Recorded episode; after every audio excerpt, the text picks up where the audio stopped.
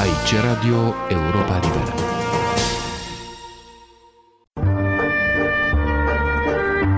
Cultură și politică.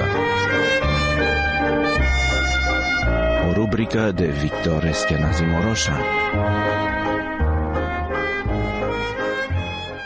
Cei care cercetează trecutul apropiat, perioada regimurilor comuniste în Europa răsăriteană și în Uniunea Sovietică, au început să aibă treptat acces pe parcursul ultimilor 20 de ani și la importantele arhive ce documentează transmisiunile entităților astăzi celebre Radio Europa Liberă și Radio Libertatea găzduită de Hoover Institution în Statele Unite și de Universitatea Centrală Europeană de la Budapesta, arhivele au fost în mare parte inventariate și, mai ales, grație unor contribuții substanțiale ale unor donatori ce s-au alăturat lui George Soros, au fost puse online, devenind accesibile tuturor prin internet. Arhivele de la Budapesta, denumite inițial din 1995 Open Society Archives, au fost redenumite în 2016 Vera și Donald Blinken Open Society Archives, în onoarea cuplului care a făcut cadou Universității Centrale Europene fonduri importante ce permit astăzi nu numai prezervarea optimă a documentelor, dar și lărgirea cercetărilor științifice pe baza documentației devenite treptat accesibilă și a unor proiecte de mare interes.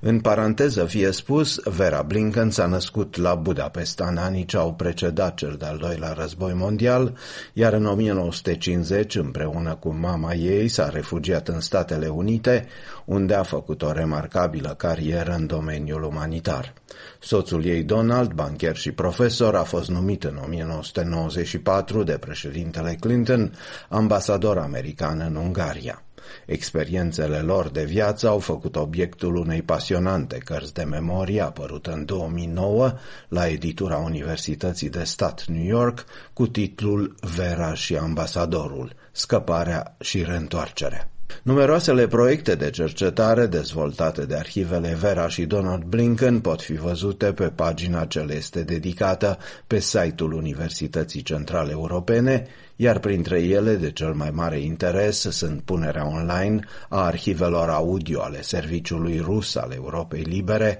în colaborare cu arhivele de la Hoover Institution și cele referitor la refugiații unguri din 1956 în Statele Unite. Ultimul din aceste proiecte, în traducere Cehoslovacia 68, bugetul de știri al Camerei Centrale a Știrilor, a fost pus online cu două zile în urmă pentru a marca cei 50 de ani împliniți de la invadarea Cehoslovaciei de forțele militare ale Uniunii Sovietice și pactului de la Varșovia, singura excepție constituind-o atunci România. Noua pagină de site din arhiva Vera și Donald Blinken a Societății Deschise oferă cercetătorilor istorici și publicului larg, pe de o parte, o amplă vedere a felului în care lucra Radio Europa Liberă și serviciul ei central de știri și, pe de alta, o documentație extrem de abundentă asupra derulării invaziei trupelor sovietice și aliate ce a pus capăt primăverii pragheze, tentativei unui proces de democratizare, de deschidere a sistemului de guvernare denumit socialist. Știrile scanate, transmise de Radio Europa Liberă, devin astfel accesibile tuturor, pentru o perioadă acoperind seara zilei de 20 august 1968, când primele trupe sovietice au pătruns prin surpriză pe teritoriul Cehoslovaciei, și până la 10 septembrie, data considerată pentru instalarea așa numitei normalizări a situației politice, urmarea invaziei. Colecția digitală, așa numitului budget zilnic, termenul sub care erau reunite pentru redactori produsele serviciilor de știri, de relatări și cercetare ale Europei Libere, include aproape 4.000 de piese, documente și apar pe ecran în ordine cronologică, fiecare exact la ora la care au fost difuzate pentru redactori în 1968.